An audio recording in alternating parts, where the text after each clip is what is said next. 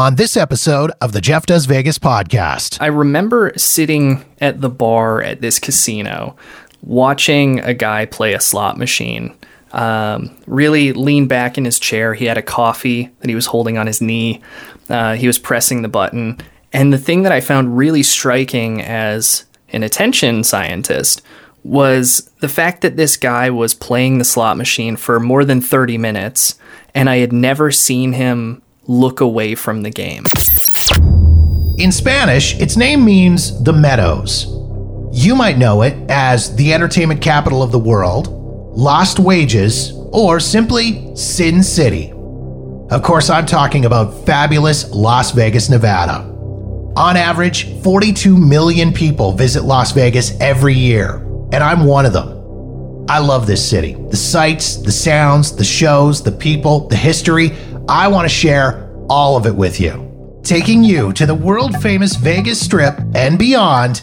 My name is Jeff, and this is the Jeff Does Vegas podcast.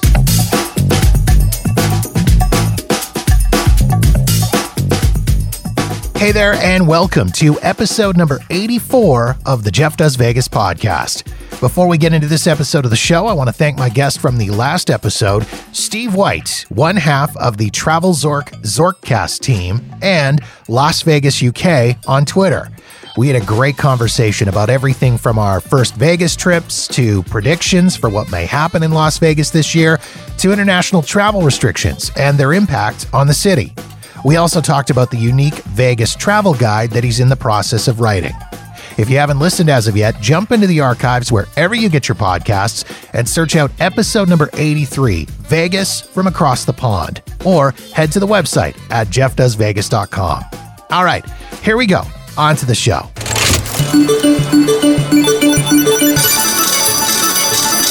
We've all had that experience where a whole lot of time passes and we have no idea where it's gone. Whether it's while driving down the road, surfing through social media and watching YouTube videos, or, as it applies to this podcast, sitting down and playing slot machines in a Vegas casino. But what causes that effect? Why do we let our brains drift off like that and take us out of reality? To get answers to questions like that, I tend to consult experts, and it's no different this time around. My guest for this episode of the podcast is Spencer Murch. Spencer has a PhD in psychology and cognitive science from the University of British Columbia, and over the last several years has been involved in various research projects surrounding the cognitive science of gambling. Recently, one of those studies involved exploring so called immersion and being zoned in or zoned out during slot machine play. Spencer took the time to jump on the podcast with me to explain the methodology behind the study, as well as the results that he and his team got from this research. We also talked about what part game and slot designers play in creating immersion, along with what the future of gaming may hold and how people can avoid immersion while playing slots or electronic games. Please enjoy my conversation with Spencer Murch.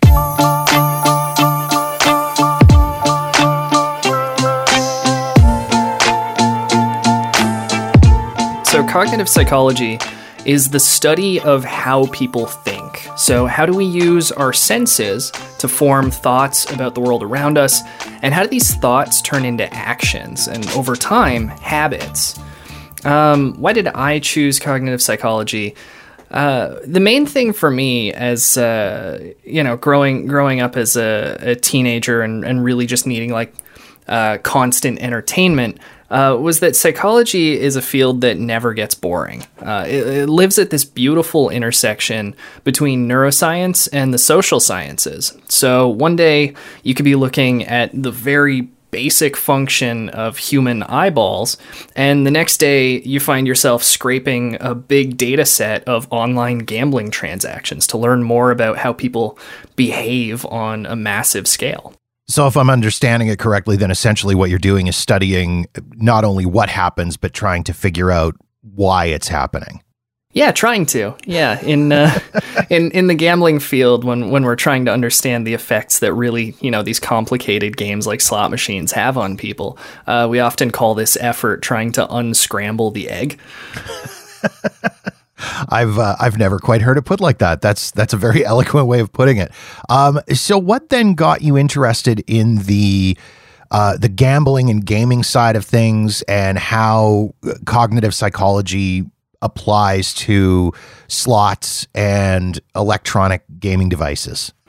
Yeah. Um, so as uh, as an undergraduate student, I became really interested in the field of attention. So the kinds of things that grab people's attention and keep us paying attention. Uh, and I, I, used to I used to do research on a topic called mind wandering, uh, which involved making people uh, as bored as possible and then observing what would happen when they were very bored. So, do they start thinking about other things, or uh, do they start uh, planning for what they're going to do later, or you know, what are the circumstances where they come back to thinking about the task at hand? Um, around the time I was working on Mind Wandering, I was uh, home for the holidays and I went to a casino with my parents, the local casino in my city here. Um, and uh, I remember sitting at the bar at this casino watching a guy play a slot machine um, really leaned back in his chair. He had a coffee that he was holding on his knee. Uh, he was pressing the button. And the thing that I found really striking as an attention scientist was the fact that this guy was playing the slot machine for more than 30 minutes, and I had never seen him look away from the game. So in, in a half hour, his his eyes remained fixed on the game. Uh, and for me, as somebody who didn't really have any gambling experience at this time, it was really surprising that the game could show this guy the same symbols over and over, and his his uh, his attention was never drawn to other things going on around him. So I wanted to know what is it about these games that are so good at capturing and holding this guy's attention. It's interesting that that was the the genesis of of the whole thing here for you because I I know I myself I've seen that when I've been in the casino in Vegas or even casinos here in Calgary, you see that person who who yeah is just they're sitting at the slots, they haven't moved, they haven't looked away, and you question are they legitimately enjoying what they're doing? Are they engaged in what they're doing or or what is causing this this effect on them? Yeah, they they seem so. Sometimes people seem so locked in while they're gambling. Uh, you just really wonder, like, you know, what's causing this? Where where is this coming from, and how does it work? At least, you know, that that's what I was wondering. And that is a wonderful segue into the reasoning behind um, me bringing you on the podcast here today, Spencer. Um, I wanted to have you on to talk about a study that you recently did where you were exploring immersion during slot machine play or being zoned in or zoned out while playing slots or video poker or any kind of uh, electronic gaming. First off, I guess it's important to find out what exactly is immersion and being zoned in or zoned out as it relates to your study. Yeah, uh, absolutely. So we were just talking about the that guy I had watched in the you know, not in a creepy way. Uh, it's if it's scientific, it's fine. Um, that so that guy I had seen in the casino. Um, over time, I would I would come to start calling that sort of behavior of being locked in on the slot machine. I would call that immersion in playing the game. Uh, so immersion is a lot like when people talk about getting into the zone, right? Uh, so it looks like a hyper focusing of your attention on playing the slot machine. So much so uh, that you might fail to notice things going on around you, or how much time has passed, or you might temporarily forget about something coming up on your calendar. Um, this experience is often reported by slot machine gamblers, uh, although a lot of people have probably had this kind of experience with work or video games or anything else uh, that makes them feel like they're in the zone. Uh, in most cases, people find this kind of immersion pleasant. It's it's a happy experience. The two crucial things that make slot machine immersion different are number one, that emerging evidence from a research group based in Ontario is showing that gambling immersion may be more prevalent among people struggling with depression, anxiety, or disorders of attention. So maybe slot machines are good at creating a pleasant, immersive experience for people in these vulnerable populations, and that would be great. Except number two, slot machines charge a hefty premium on this experience. The longer you play a slot machine, on average, the more money you lose. So, if slot machines are good at facilitating a pleasant mental state that encourages people to keep gambling without thinking too much about it, are people really still making an informed adult decision to spend their money on this activity? And then uh, the question becomes what do we do about slot machine immersion? So, unfortunately, uh, with the proliferation of the internet, you can't just ban all the slot machines because almost anyone could program a simple slot machine online. So, slot machines are here to stay, and ensuring that people have access to the safest possible version of slot machines is probably the best that we could aim for. So, then could you have slot machines, but try and interrupt people before they experience too much immersion and potentially spend more money than they wanted to? Well, maybe, but then you'd need to have some sense of how immersion works at a mental level in order to actually design those effective interruptions. And this is where we get into the contrasting ideas of zoning in versus zoning out from gambling.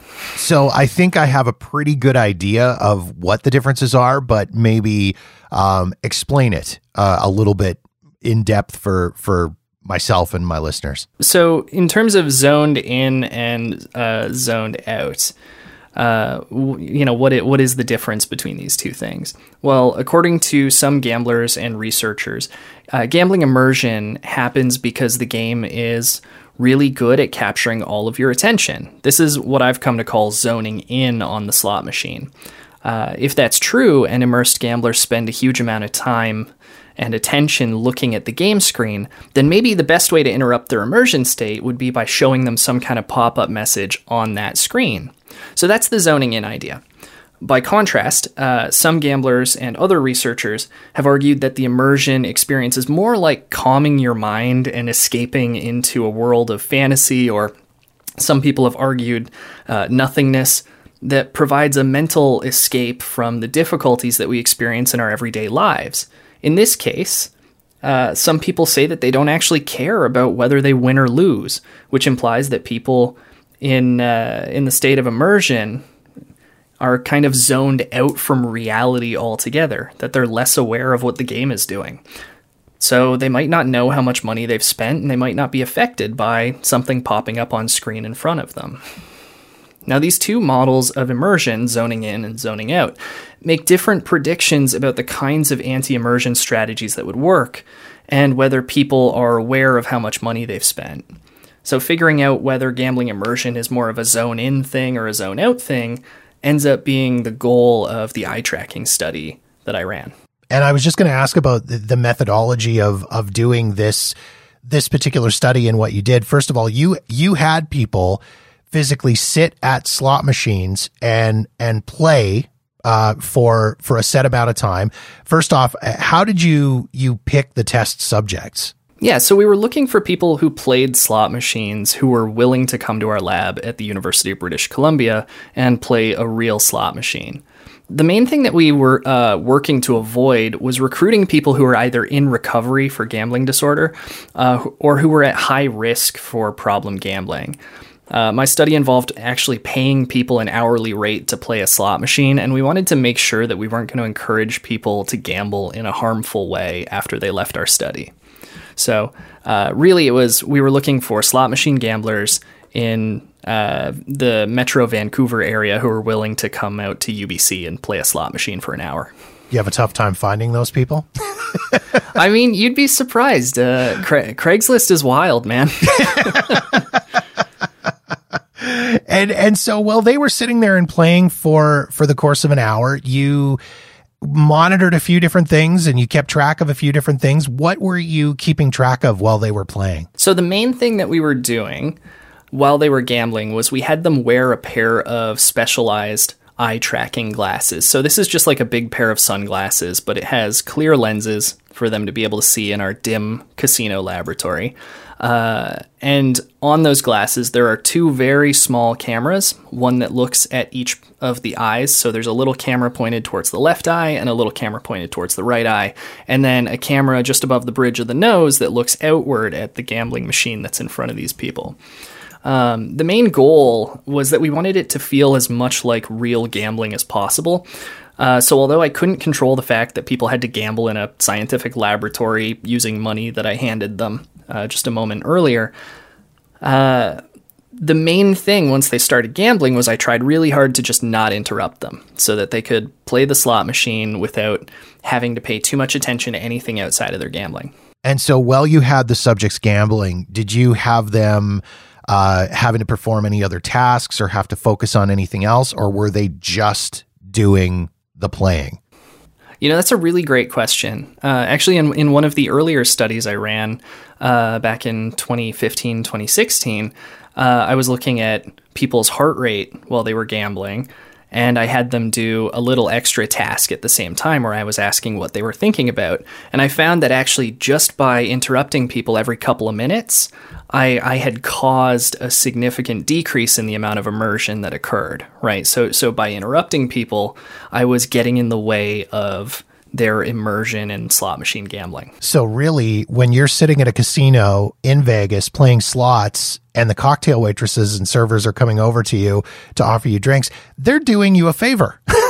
but I mean, potentially, yeah. There, there's there's really not a deep world of research on uh, interrupting people and how how it works and under what conditions. But potentially, yeah, uh, it's certainly something I've heard a lot from British Columbia's uh, Game Sense advisors. So when I run into them uh, at conferences here in the province, these are people who uh, who work in the province within casinos and gambling venues.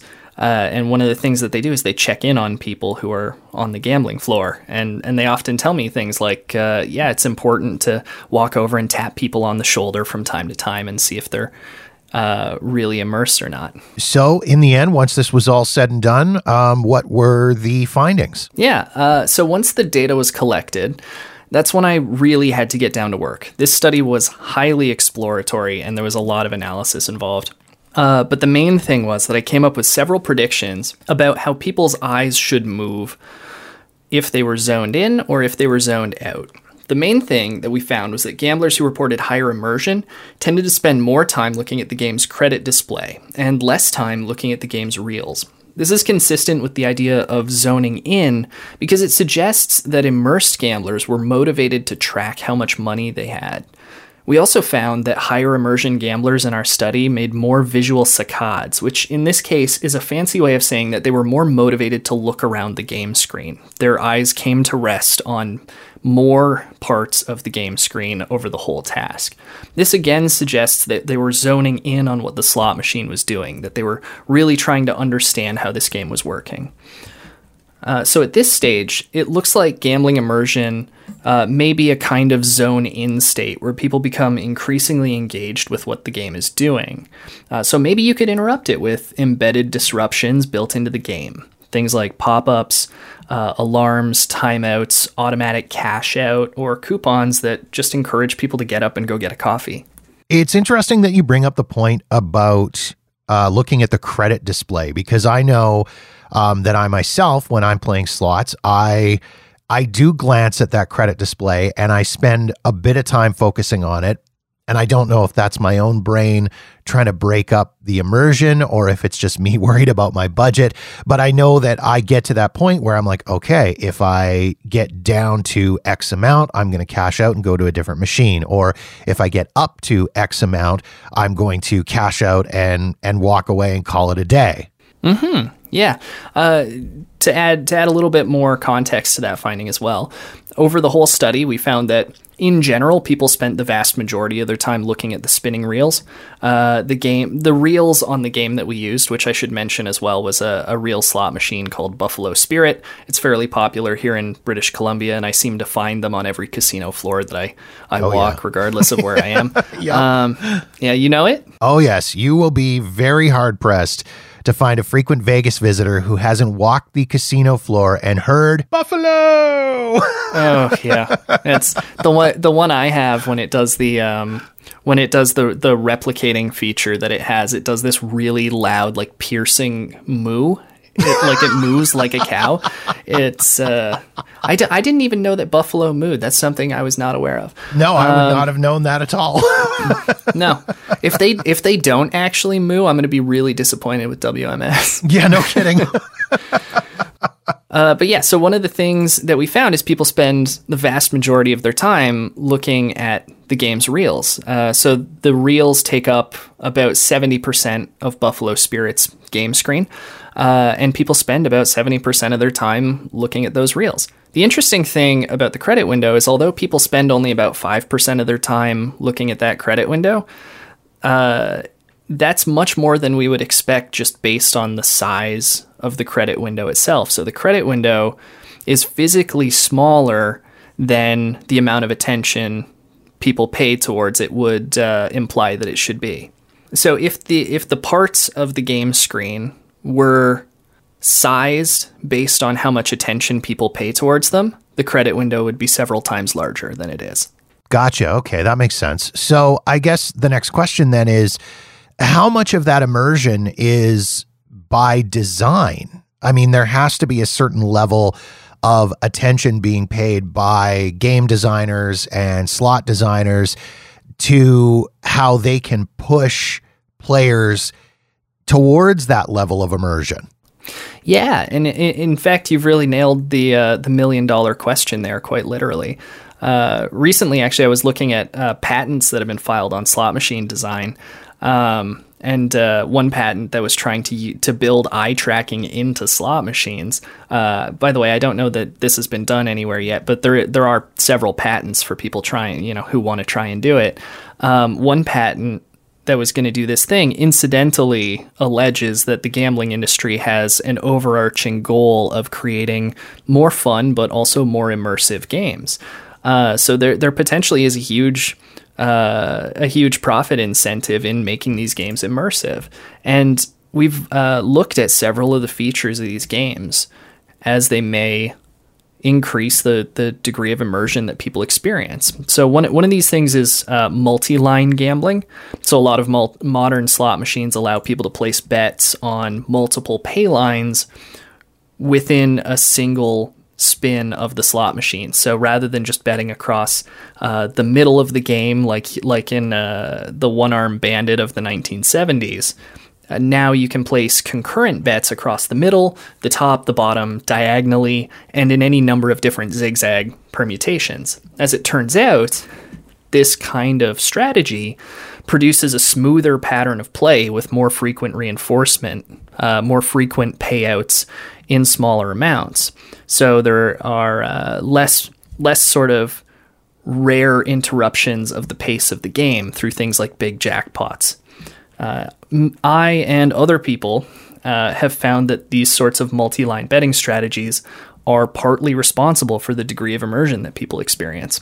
That makes absolutely perfect sense to me when I when I think about it because I know I myself I tend to gravitate more towards those machines that are the multi lines because of course they have the big the big flashing sign that says 240 different ways to win when in fact we know it's probably more like 240 different ways to lose. But I can see how that would create that immersion because as you say it doesn't affect the pace of the game. You're winning more often in small amounts as opposed to um, a single big jackpot that might take you out of the zone. Um, the other question I have too is how much of that immersion can be credited to um, the different visual elements or audio elements of the game itself? Yes. So there is, uh, and and I should mention as well. There's there's uh, this is a very new field that's emerging now. So uh, we're just now starting to get a handle on the different features of these games.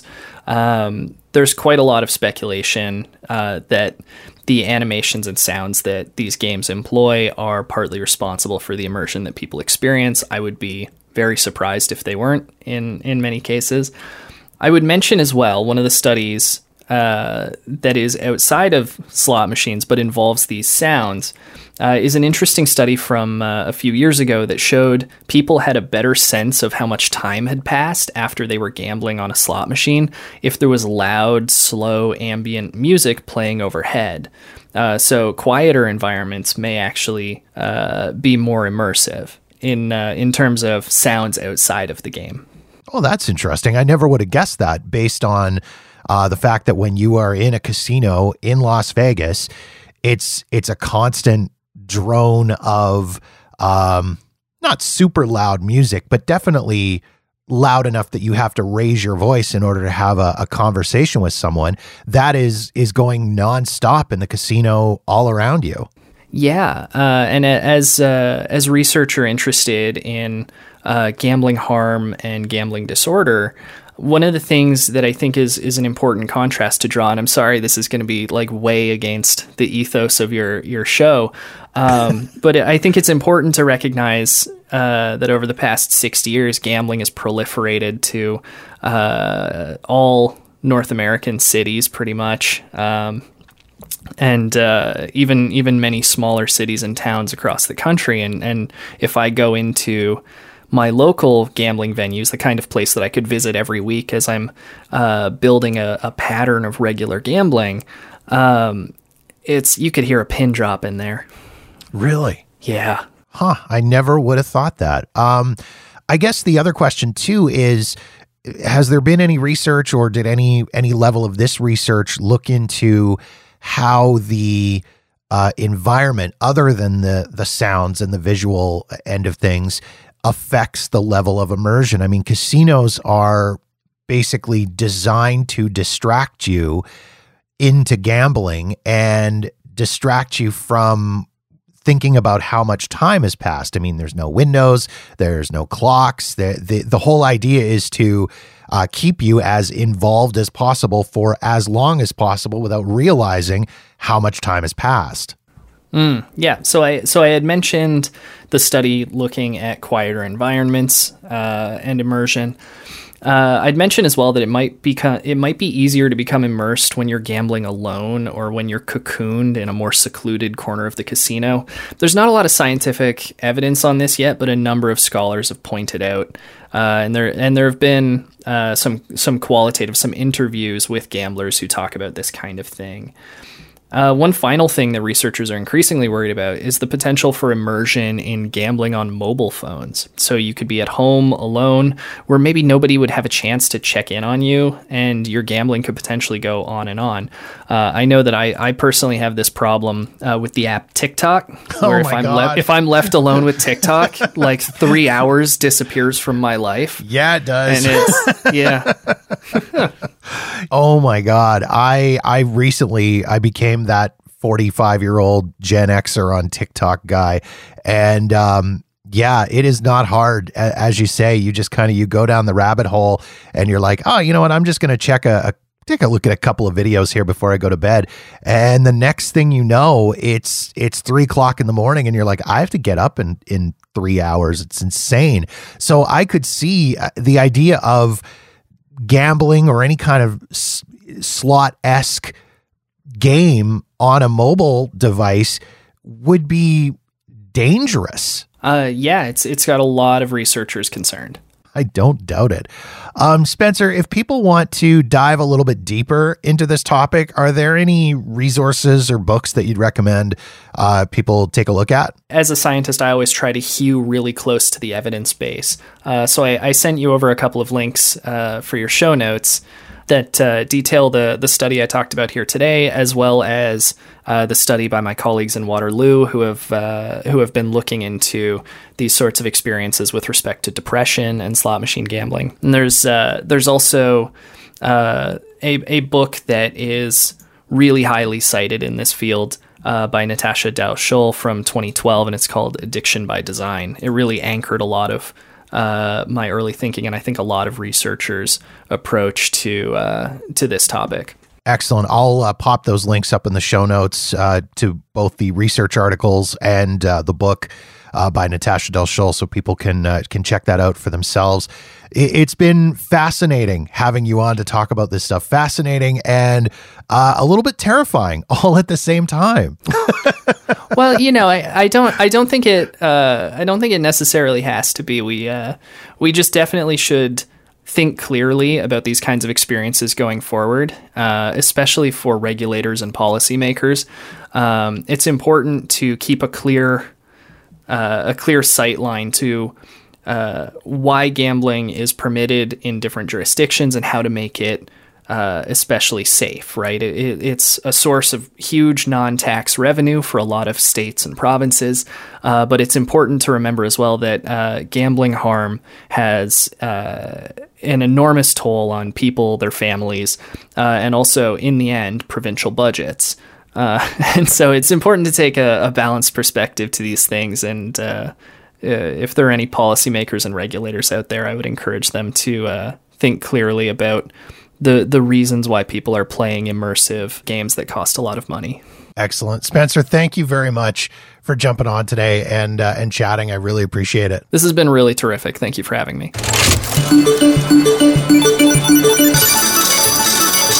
Once again, if you want to learn more about immersion as well as zoning in and zoning out as it relates to slot play and gambling, head to the website at jeffdoesvegas.com and check out the show notes for links to Spencer's work, as well as Natasha Dow Schull's book, Addiction by Design.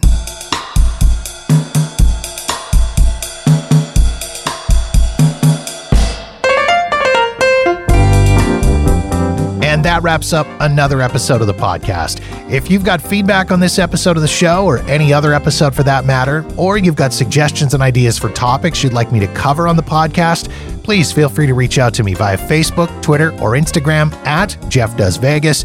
You can also email me directly at jeff at jeffdoesvegas.com.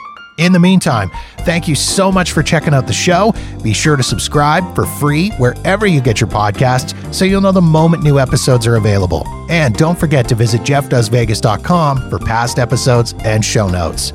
My name is Jeff, and this has been episode number 84 of the Jeff Does Vegas podcast.